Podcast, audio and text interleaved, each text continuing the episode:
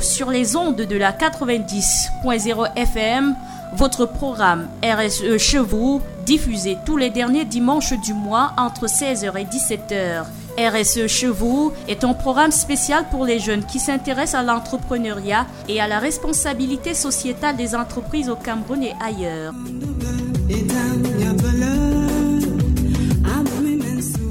RSE chez vous est une production du groupement cabinet Fumenangang, Go Africa Business SARL et l'association RSE et développement avec la participation de l'Agence française de développement en partenariat avec Radio Campus UY2.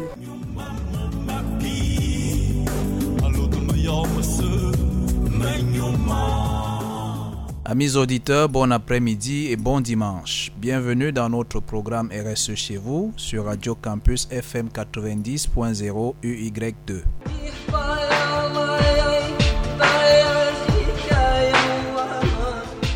En espérant que vous ayez bien débuté la nouvelle année 2021, je voudrais au nom de toute l'équipe de RSE chez vous souhaiter à toutes et à tous une bonne année saine, productive et prospère.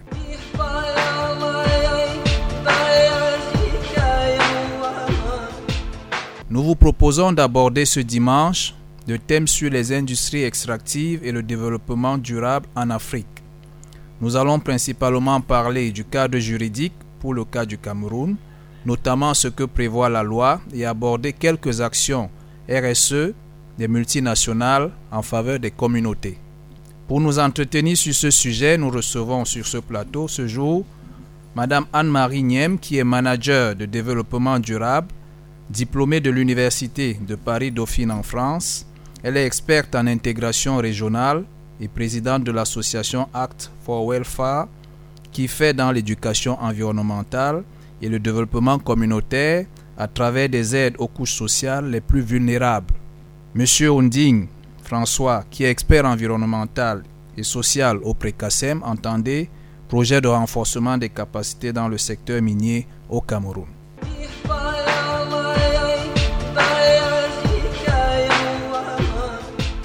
Mais avant, nous ferons un arrêt sur l'activité minière comme elle va en Afrique. Nous laisserons ensuite le lead à Patoufa avec qui je présente cette troisième émission pour faire une rétrospective de notre activité en 2020. Avant de commencer, je nous propose une petite ponctuation musicale.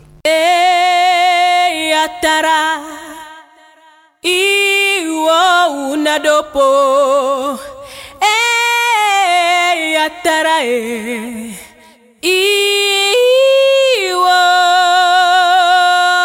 unadopo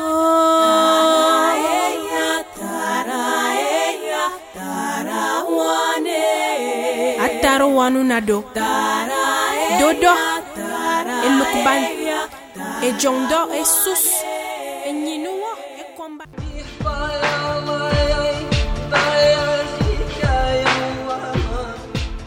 L'Afrique représente environ 30% des réserves mondiales de matières premières minérales non énergétiques et produit près de 60 minéraux et métaux.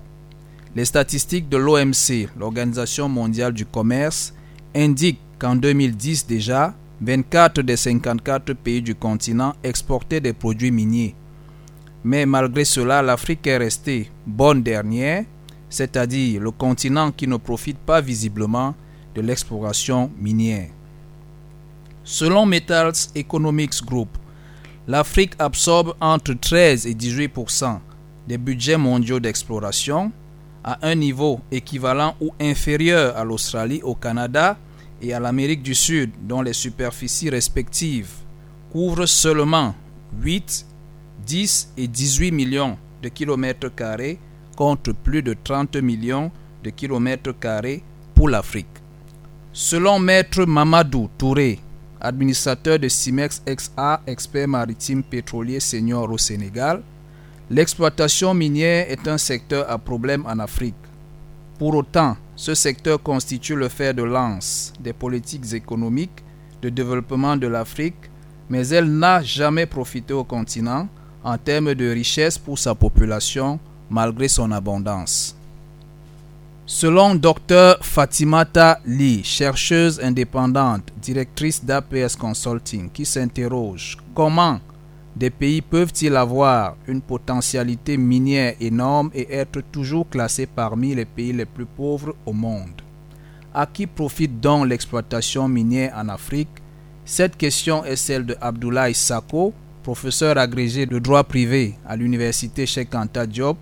C'est ce que la vision minière africaine se propose de changer. L'Union africaine a élaboré et adopté ce document VMA à l'horizon 2050 au sommet des chefs d'État en 2009 qui permet aux Africains de lever les obstacles au développement du continent dans le secteur minier, son application locale étant poursuivie à des degrés divers.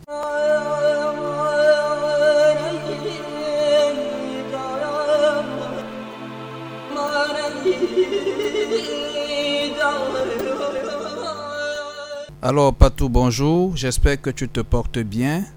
Nous te laissons le lead pour rappeler aux auditeurs les temps forts du programme RSE chez vous en 2020. La RSE en question. Des objectifs de développement durable au tourisme responsable. 2020 aura été pour nous l'occasion de porter un regard analytique sur les enjeux contemporains relatifs à la RSE au Cameroun. Nos différents experts invités lors des dernières émissions de novembre et de décembre 2020 nous ont permis de porter un regard analytique critique sur les enjeux contemporains du développement durable et la responsabilité sociétale des entreprises. Le docteur Niem Togepol, premier expert invité, nous aura édifié sur l'objectif durable numéro 8 relatif au travail décent et à la croissance économique. Cet objectif vise à encourager une croissance économique soutenue en tirant la productivité vers le haut et en innovant sur le plan technologique. À ce titre, il est déterminant de promouvoir des politiques qui favorisent l'entrepreneuriat et la création d'emplois, de même que des mesures efficaces pour abolir le travail forcé afin de parvenir au plein emploi et au travail décent pour tous d'ici 2030. Le tourisme responsable et les changements climatiques aura été le deuxième sujet d'analyse de notre émission RSE chez vous avec Paul-Éric Dang Angoufan, chercheur au Centre d'études et de recherche sur la gouvernance territoriale et la décentralisation, et de Mamadou Néné, promoteur du projet Tourisme Cameroun. L'objectif de développement durable numéro 13 au cœur de cette émission vise à prendre les mesures relatives à la lutte contre les changements climatiques et leurs répercussions sur le tourisme avec un focus sur le renforcement des capacités des pays les moins avancés et des petits États insulaires et des pays en développement. Cette ambition se traduit à chaque échelle via le renforcement de la coopération internationale au travers notamment de l'opérationnalisation du Fonds vert. Transformation, reporting, biodiversité. Les tendances de la RSE pour 2021. Depuis le début de la crise sanitaire et économique, les entreprises ayant mené des actions fortes en matière sociétale et environnementale ont montré de bonnes capacités d'adaptation. Cependant, les efforts doivent se poursuivre en 2021.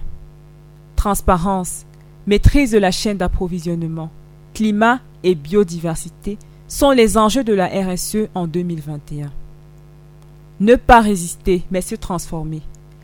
La résilience est l'un des mots-clés de cette nouvelle année. Pourtant, il semble que les entreprises soient plutôt attendues sur leur capacité à se réinventer, affirme le Collège des directeurs développement durable C3D. La crise est un formidable accélérateur pour la RSE. L'utilité sociale de l'entreprise est sa nécessaire transformation, renchérit Madame Hélène Valade, présidente de l'ORSE. En 2021, pour guider cette mue des entreprises face à des problématiques environnementales et sociétales de plus en plus interconnectées, les réflexions sur la raison d'être et les missions seront majeures, notamment pour embarquer des équipes vers de nouveaux projets, tout comme des réflexions sur le rôle de l'administrateur comme levier de transformation. Maîtriser sa chaîne d'approvisionnement. En 2021, la relocation apparaît comme une nécessité afin d'assurer la pérennité des activités dans un contexte qui reste fragilisé par la pandémie Covid-19. Note le C3D. Pour passer d'une logique de flux tendu à celle d'une gestion des aléas en cas de crise, il va falloir diversifier ses fournisseurs et surtout mettre l'accent sur les relations avec ses fournisseurs, l'amélioration continue et les performances à long terme, et surtout la manière dont les employés sont traités, note la plateforme de notation RSE Faire appel à des fournisseurs doutés devient de plus en plus risqué. En témoigne le blocage de produits insoupçonnés de faire appel au travail forcé des Ouïghours au Canada, par exemple, sur le sol américain, ou les affaires de marques d'huile de palme malaisienne. Déployer des moyens de ses ambitions climat et agir pour la biodiversité. 2020 a été l'année des annonces de neutralité carbone pour les entreprises. Des ambitions louables mais qui nécessitent de la rigueur car cela demande des actions très impactantes. Il n'est pas question de se limiter au climat tant les problématiques environnementales sont imbriquées. Il faudra donc mettre le cap sur la biodiversité, d'autant que l'agenda international sur le sujet sera bien rempli. Concrètement, les entreprises sont notamment attendues sur la gestion des déchets, et en particulier celle du plastique, qui va être regardée de près par les investisseurs responsables. Mesurer les risques non financiers pour valoriser sa performance globale. La mesure de l'action devient indispensable. Les investisseurs veulent des données de qualité et surtout des données standardisées pour mieux évaluer les risques non financiers et orienter leurs investissements vers les entreprises les plus durables. Il faudra faire valoir de nouvelles méthodes et d'indicateurs pour permettre aux entreprises d'inventer sur la comptabilité en triple capital qui intègre le capital naturel et humain aux côtés du capital financier. Pour assurer la robustesse de ces travaux, les directions RSE vont donc devoir travailler main dans la main avec les directions financières. Afin en 2021 les entreprises devront profiter du retour de la main invisible et de la main visible des pouvoirs publics. Avec la crise, les étapes reviennent à la manœuvre pour mieux cadrer les activités des entreprises et les inciter à renforcer leur stratégie RSE. Note le C3D.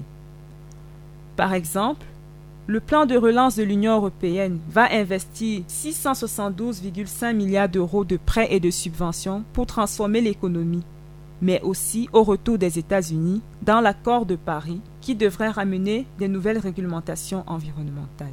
Les ambitions climatiques des États devront se traduire par de nouvelles actions des entreprises. Pour Ecovadis, la main visible obligera les retardataires en matière de RSE à changer pour survivre, tout en ouvrant de nouvelles opportunités, notamment auprès des investisseurs. Merci infiniment Kléber.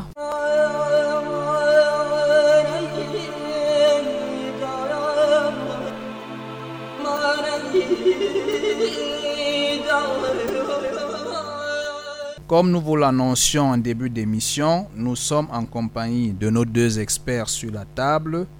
J'ai à ma gauche Madame Anne-Marie Niem. Bonjour Madame Anne-Marie Niem. Bonjour Monsieur Bibou. Et bienvenue sur notre plateau. Merci. Merci. J'ai à ma droite euh, Monsieur Onding François.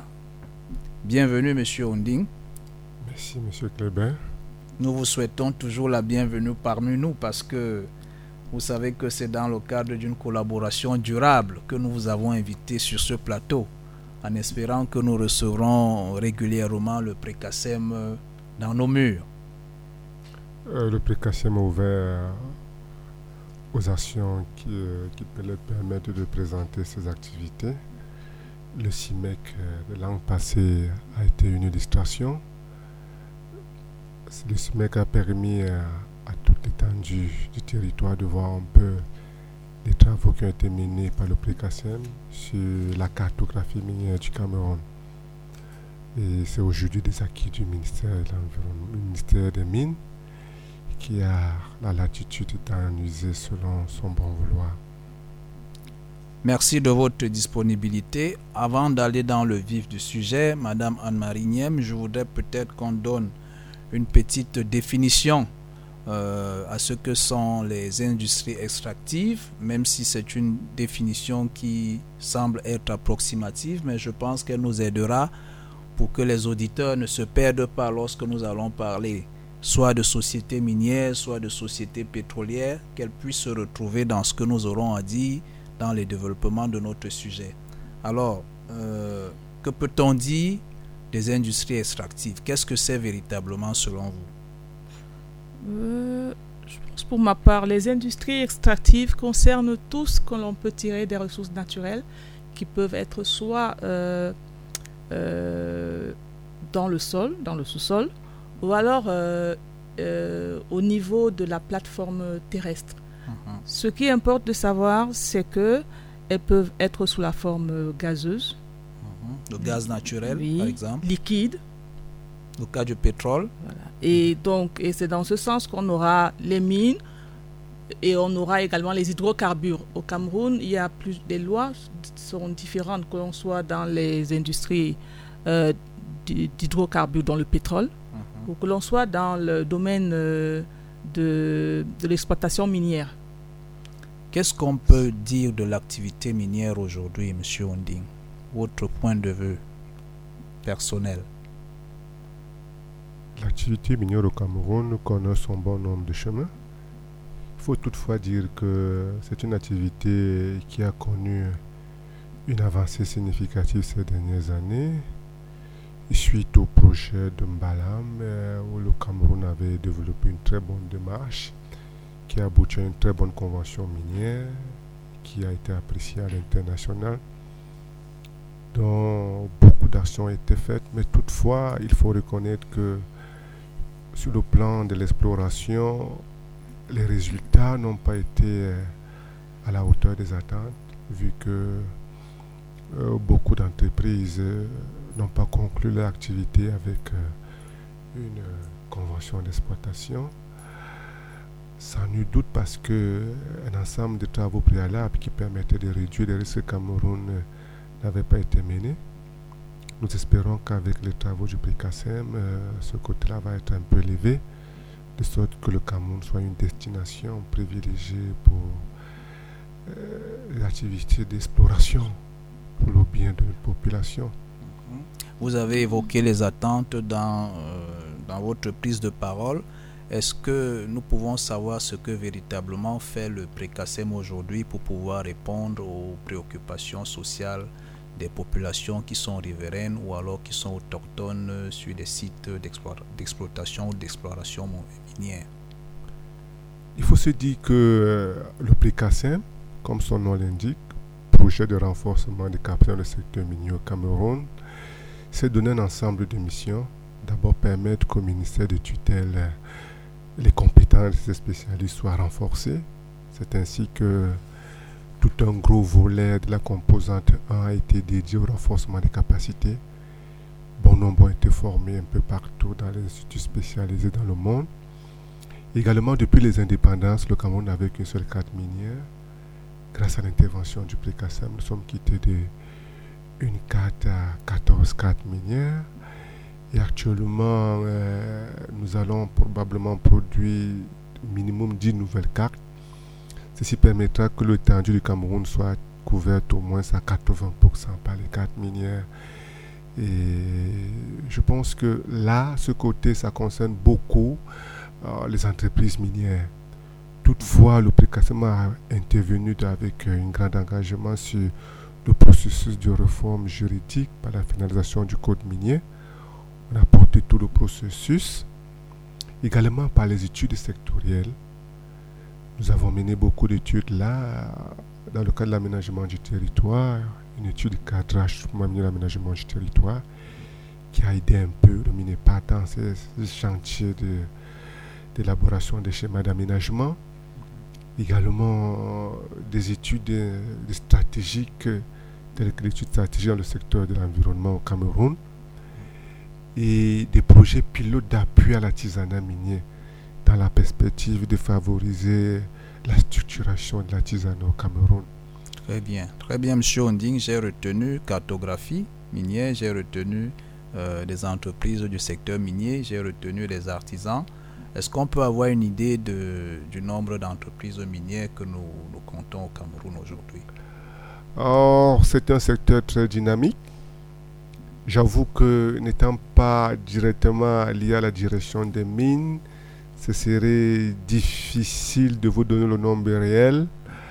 Parce que que veut dire euh, une entreprise minière? Est-ce celle qui détient un permis d'exploitation? Est-ce celle qui détient une convention d'exploitation? À partir de cette euh, catégorisation, on comprendra que si on va vers les conventions d'exploitation, on n'a pas plus de 4 ou 5. C'est vrai qu'il y a des travaux qui sont faits déjà sur le terrain. Le ministre est intervenu, je crois, à Cameroun Tribune. Je crois que dernièrement, dans le cadre de la bourse de Minamata, Mhm. où les travaux ont montré que le Cameroun avait un très bon potentiel. On a aussi avec euh, les- monts Mamel à Kribi, dans la zone de Kribi, avec le fer où euh, il y a beaucoup d'espoir. Vous voyez que ça n'abonde pas beaucoup. Mais quand même, au niveau de- des explorations, il y a beaucoup d'entreprises qui se battent, qui se battent. La demande en termes de, de titres au niveau du cadastre minier est dynamique. Mhm. Toutefois, il faut se dire que le nombre le plus élevé dans le cadre de la, la mine artisanale semi-mécanisée au Cameroun. Ok. La question était euh, certainement pour nos auditeurs, dont la plupart sont essentiellement des étudiants. Donc, euh, nous nous sommes dit, c'est des pourvoyeurs d'emploi, les entreprises minières. S'il y en a suffisamment, c'est forcément aussi euh, de très bonnes débouchés pour nos étudiants qui sortent des écoles. Et donc, forcément, ils peuvent candidater en dehors du fait que les populations locales sont privilégiées. C'était la, question la raison pour laquelle j'ai posé la question de savoir environ combien de sociétés minières nous pouvons avoir au Cameroun.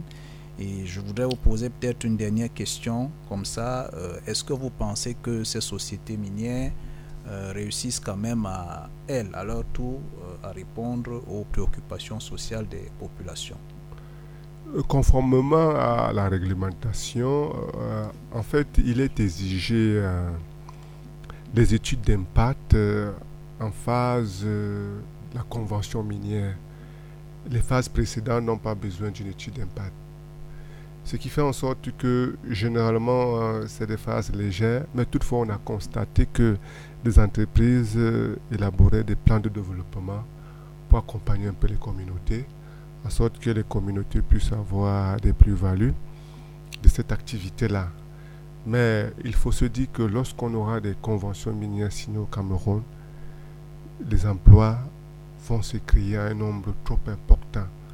Actuellement, les emplois dans le secteur minier concernent beaucoup les spécialistes du secteur parce que c'est le carottage, c'est l'exploration, c'est des domaines techniques, c'est la cartographie. On n'est pas encore entré en phase d'exploitation pour se dire on aura besoin euh, D'une flopée de peut-être jeunes. d'une flopée de jeunes, on aura besoin d'un cuisinier, on aura besoin d'un juriste, on aura besoin euh, d'un économiste. Et- mais nous avons quand même espoir au regard des résultats qui sont présentés depuis un certain temps par l'intervention du ministre sur les avancements en termes des études d'exploration qui montrent que le Cameroun peut espérer euh, à l'avenir avoir des conventions minières qui pourront créer des emplois par milliers. Vivement que cela arrive, Monsieur Wonding, avec votre bénédiction et celle de Dieu. Euh, J'aimerais poser la question à Madame Anne-Marie Niemb. euh, que prévoit le, le code minier par rapport à la responsabilité sociétale des sociétés minières au Cameroun?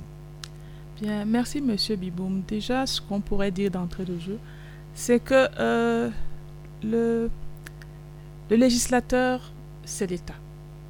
C'est pour encadrer, mais également protéger et orienter. Alors, dans le cadre du Code minier qui a été promulgué euh, le 14 décembre 2016, il est déjà prévu euh, dans son titre 2 que les entreprises ont non seulement des droits, mais des obligations qui portent euh, sur euh, des questions telles que l'environnement. Donc, sachant de la RSE, il n'y a pas de point euh, spécifiquement Spécifique, oui. euh, dédié à la responsabilité sociétale des entreprises. Mais dans le corpus, dans le déroulé, dans les, les dispositions du code minier, il y a des points qui euh, obligent ou conduisent les entreprises à euh, se euh, à, à se développer ou alors à se poser en tant qu'entreprise responsable. Donc, c'est ainsi que euh, le, le- le titre 7 porte sur le contenu local. Le contenu local, c'est quoi? C'est tous les acteurs, que ce soit l'environnement, les populations qui vivent dans le lieu d'implantation d'une entreprise. Et pour le cas, les entreprises euh, minières. Ah. Et elles sont tenues euh, d'avoir, euh, d'inclure le volet contenu local dans leurs activités. C'est ainsi qu'elles doivent se soucier du développement tant social, des ressources humaines, le renforcement des capacités, le, le- la protection de l'environnement, la santé, de l'espace physique et des populations qui vivent dans l'espace physique où elles sont implantées. Donc ça, c'est ce que le législateur demande et c'est ce qui est obligatoire. Mais nous savons tous que euh, la RSE est adossée sur euh, la norme ISO 26000, qui est une norme volontaire. Et pour la petite histoire, ce sont des Africains qui sont à la base de cette euh, norme, la norme ISO 26000.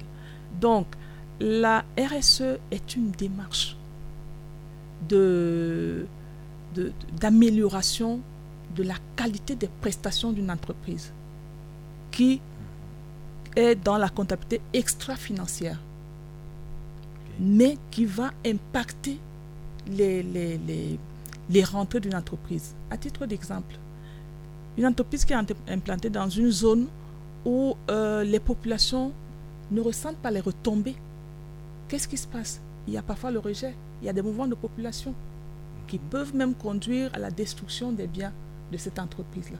Ne serait-ce que pour cela, l'entreprise devrait tenir compte du bien-être, des conditions de vie de cette population, pour éviter justement ce ras-le-bol. Oui, Madame Niem, vous m'amenez là à vous poser peut-être la deuxième question, celle de vous m'amenez là à vous poser la deuxième question, celle de savoir quelles peuvent être les actions RSE que vous auriez pu identifier? Vous êtes une femme de terrain que vous auriez pu identifier sur le terrain euh, de certaines sociétés minières, euh, peu importe que ce soit dans le, domaine pétrolier ou dans le domaine de l'extraction minière euh, proprement dite. Quelles peuvent être les actions RSE que vous auriez observées entre-temps? Euh, les actions observées portent généralement sur l'amélioration des conditions de vie. Mais ce que nous souhaiterions, c'est que ces actions conduisent plutôt à l'autonomisation, surtout des jeunes, par euh, des activités génératrices de revenus, des formations professionnelles qui leur permettent, qui permettent aux jeunes des localités de pouvoir être euh, euh, indépendants plus tard. Mhm. Donc, pour le moment, c'est beaucoup plus euh, des appuis, des accompagnements. Très peu vont dans le sens de, de la prime, par exemple, de l'excellence, où on décide de- de- de- d'encourager les jeunes et même de les former. À titre d'exemple, monsieur, euh, euh, euh, le- Monsieur le- Onding. monsieur Onding vient de nous parler là tantôt de la main-d'œuvre qui sera euh, sollicitée. Mais ces entreprises pourraient contribuer à la formation des jeunes dans ces domaines-là pour ne plus avoir à importer la main-d'œuvre. Parce que malheureusement, on se rend compte que très souvent, les, compétences viennent d'ailleurs. Pourquoi ne pas former sur place? C'est pas pour dire qu'on ne va pas recruter la main-d'œuvre qui viendrait d'ailleurs, mais ça va encourager les populations à préserver même et à protéger ces euh, euh, euh, entreprises, parce qu'en sachant que c'est de là que vient leur euh, euh, épanouissement. Parce que lorsqu'on sait que oui, c'est cet établissement-là, cette entreprise qui emploie mon fils, je ne vais pas aller détruire les, les, les, les- les- les bâtiments, par exemple. Est-ce qu'il existe des plateformes qui permettent, par exemple, à ces populations-là de pouvoir euh, demander des comptes à ces sociétés minières qui sont implantées dans leur localité? Là, je. Je. Je parle Peut-être- sous. Peut-être je- pas je encore avoir pas entendu encore- parler. ah, Je vais m'adresser à M. Ah oui, à Onding, peut-être qui est mieux placé pour nous dire s'il existe déjà des plateformes euh, qui permettent à ces populations de, de pouvoir s'exprimer, exprimer leurs besoins, pourquoi pas demander des comptes. À l'époque, euh, le président Kassem avait développé une plateforme de redevabilité sociale dans le secteur minier qui était un portail web.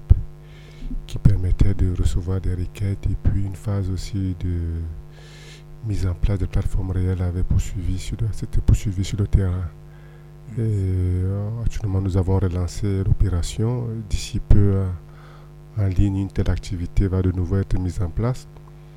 Mais il faut également dire qu'avec euh, les activités du projet FODER sur le terrain, ont abouti à la mise en place d'un cadre d'échange, un cadre d'expression des requêtes, des complaintes euh, des artisans miniers. Il y a quelques mois, un opérateur minier avait été, a été sanctionné par la justice camerounaise à l'issue du décès d'un jeune dans, dans une fosse qui avait été créée par cette entreprise. C'était des actions de dénonciation des populations et tout et tout il y a des initiatives, c'est vrai qu'elles sont portées beaucoup par des acteurs de la société civile et qui a lieu davantage de, les consolider. Mm.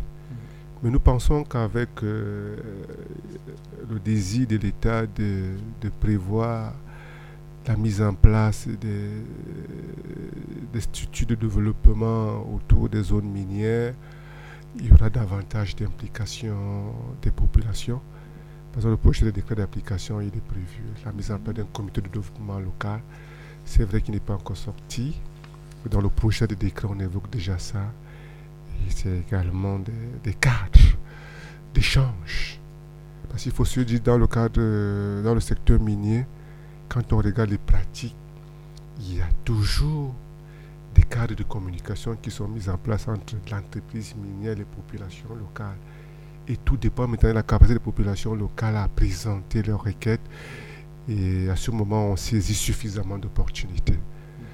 Le secteur minier dans le monde est, celui dans lequel la RSE s'est mieux exprimée au regard des initiatives internationales prises même par les multinationales minières pour favoriser le développement local. Alors, une dernière question à Madame Anne-Marie Niem, qui est également euh, acteur de la société civile. Elle est la présidente de l'association Act for Welfare.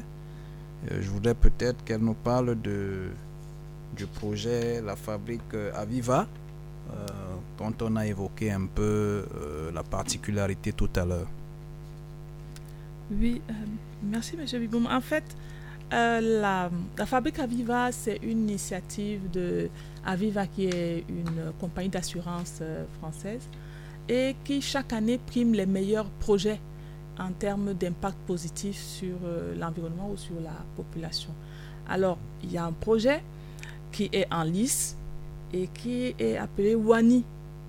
Wani, c'est quoi? Ce sera une plateforme digitale panafricaine qui, euh, à destination des jeunes euh, africains, qui aura pour objectif de les familiariser, de les imprégner des objectifs de développement durable. Intéressant. Oui, et donc euh, en trois axes. Le premier axe, ce sera une forme de, d'apprentissage ludique. Hein. Donc, deux à trois vidéos par semaine sur l'un des, des ODD. Mhm. Par exemple, la forêt, on décide de parler de la forêt cette semaine et vous avez deux à trois vidéos courtes de deux minutes. Ensuite, vous avez un quiz. Et lorsque vous répondez comme il faut aux questions, et à chaque fois que vous répondez, on vous fait un brief aperçu de ce qui, euh, de la définition ou alors des impacts de ce point sur lequel euh, on portait la question. Et lorsque vous répondez euh, correctement aux questions, aux quiz, à la fin, vous, vous, vous amagasinez des tokens qui sont une forme de crypto-monnaie. Et après une certaine période, on, les, on peut définir qu'un token, peut-être ce sera 100 francs CFA, je dis n'importe quoi. Hein. Et à la fin, vous, vous, vous, avez votre petite cagnotte. En fait, l'idée, c'est quoi? C'est euh, d'intéresser les jeunes à la culture environnementale, mais également de leur permettre de, de cultiver l'esprit entrepreneurial, de se dire, même pour un rien, on peut... Euh, on peut partir de rien. Oui, on peut gagner un peu d'argent de, pour acheter, aider les parents à contribuer au financement des études, par exemple. L'idée, c'est que ce que vous, vous amagasinez comme token vous permette de payer les, les frais de scolarité, de vous acheter peut-être euh, des, des, livres. C'est surtout ça. Et le deuxième axe, c'est euh, il s'agira de récompenser hein, par an 104 projets portés par des jeunes de moins de 35 ans. Le, le, le plus important, ce sera que ces projets aient un impact positif sur la localité d'implémentation du projet. Mhm. Que ce soit et toujours en lien avec les ODD. Donc, ils peuvent décider de travailler sur l'assainissement de leur espace. Et les projets retenus euh, auront mm, un fonds de démarrage pour la réalisation de, de, du projet. Mais une autre particularité, c'est que on aura 104 projets par an. 52 portés par des jeunes hommes et 52 portés par des jeunes dames.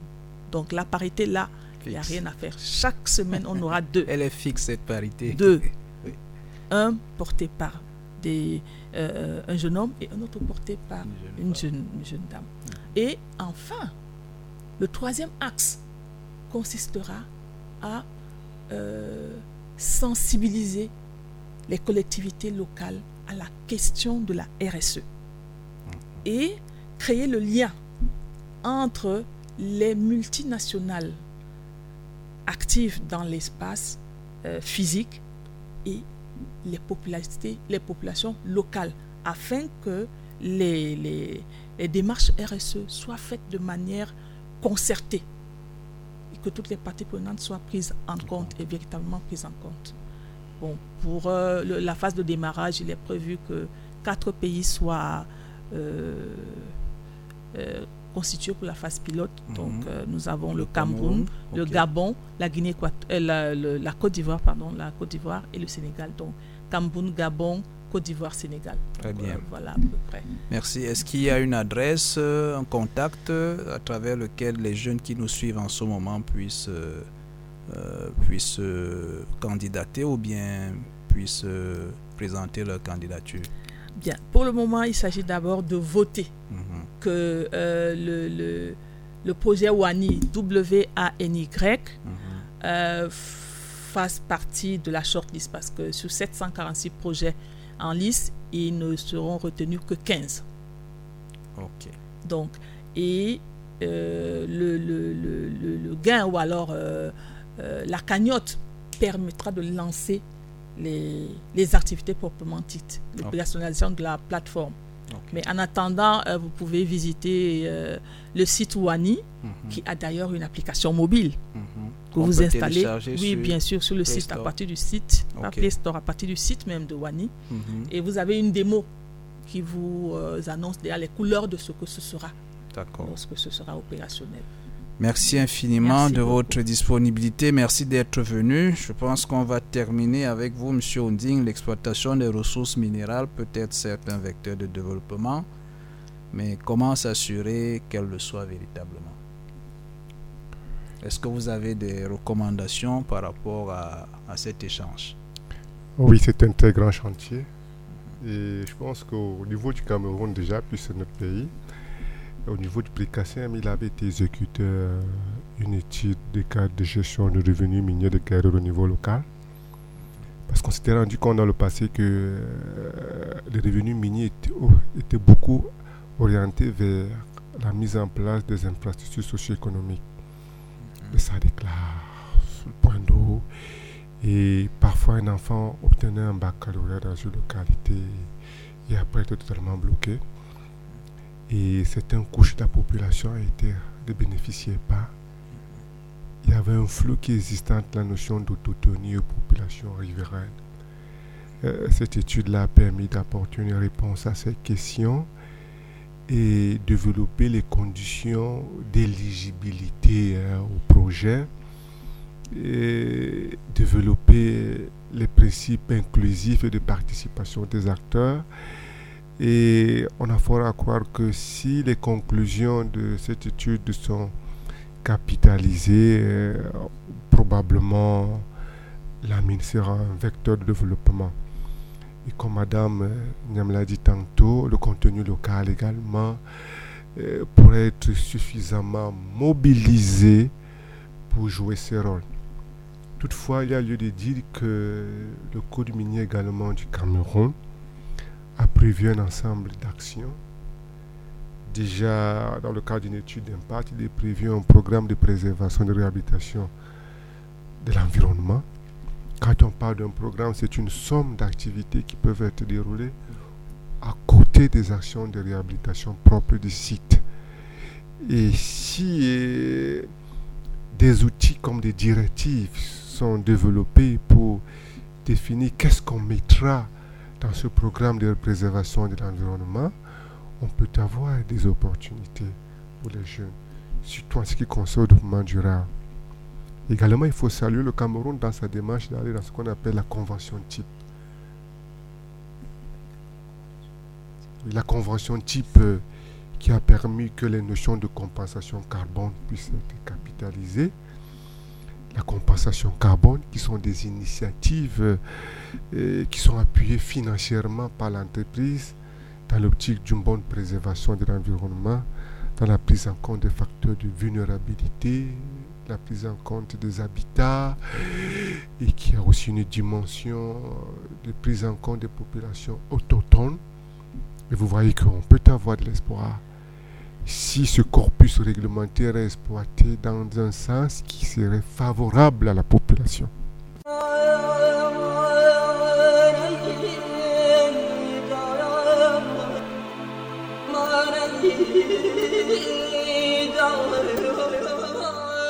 Amis auditeurs, nous arrivons au thème de cette troisième émission et espérons avoir apporté des essais de réponse pour la bonne compréhension de tous.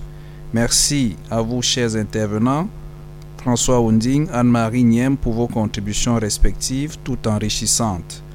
Nous aurons retenu en substance qu'en Afrique, comme au Cameroun particulièrement, pendant plusieurs décennies, les grandes exploitations minières ont rapporté d'importants profits aux sociétés étrangères et très peu, ou rien du tout, aux populations locales.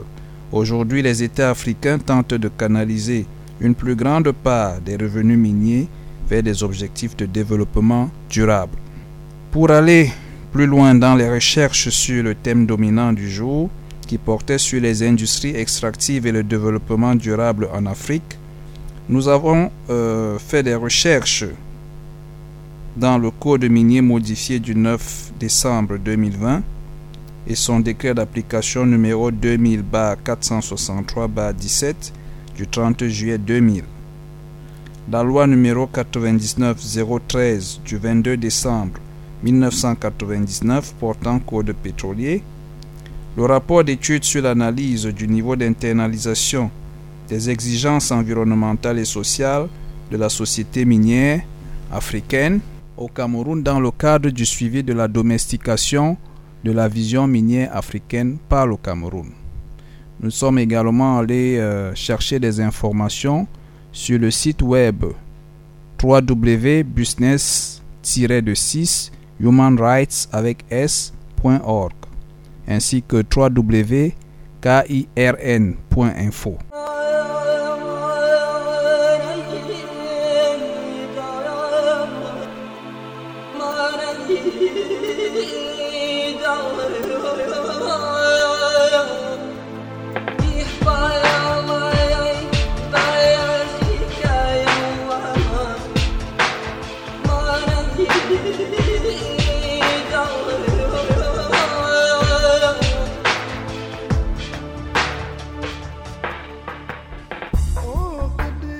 Amis chers auditeurs, cette émission est une idée originale de Cédric Foumena.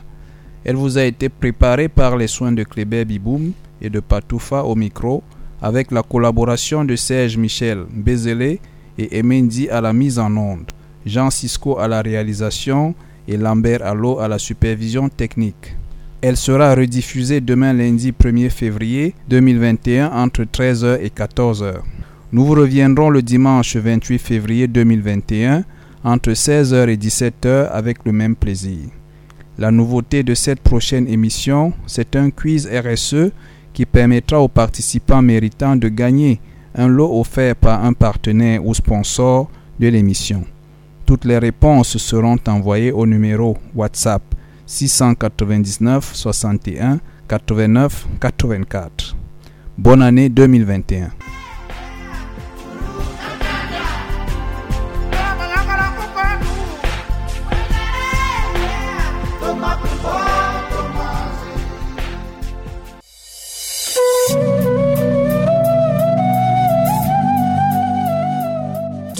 Sur les ondes de la 90.0 FM, votre programme RSE chez diffusé tous les derniers dimanches du mois entre 16h et 17h.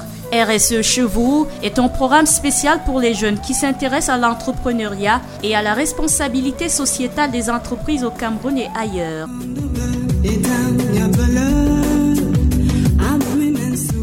RSE chez vous est une production du groupement cabinet Fumenangong, Go Africa Business SARL et l'association RSE et développement avec la participation de l'Agence française de développement en partenariat avec Radio Campus UY2.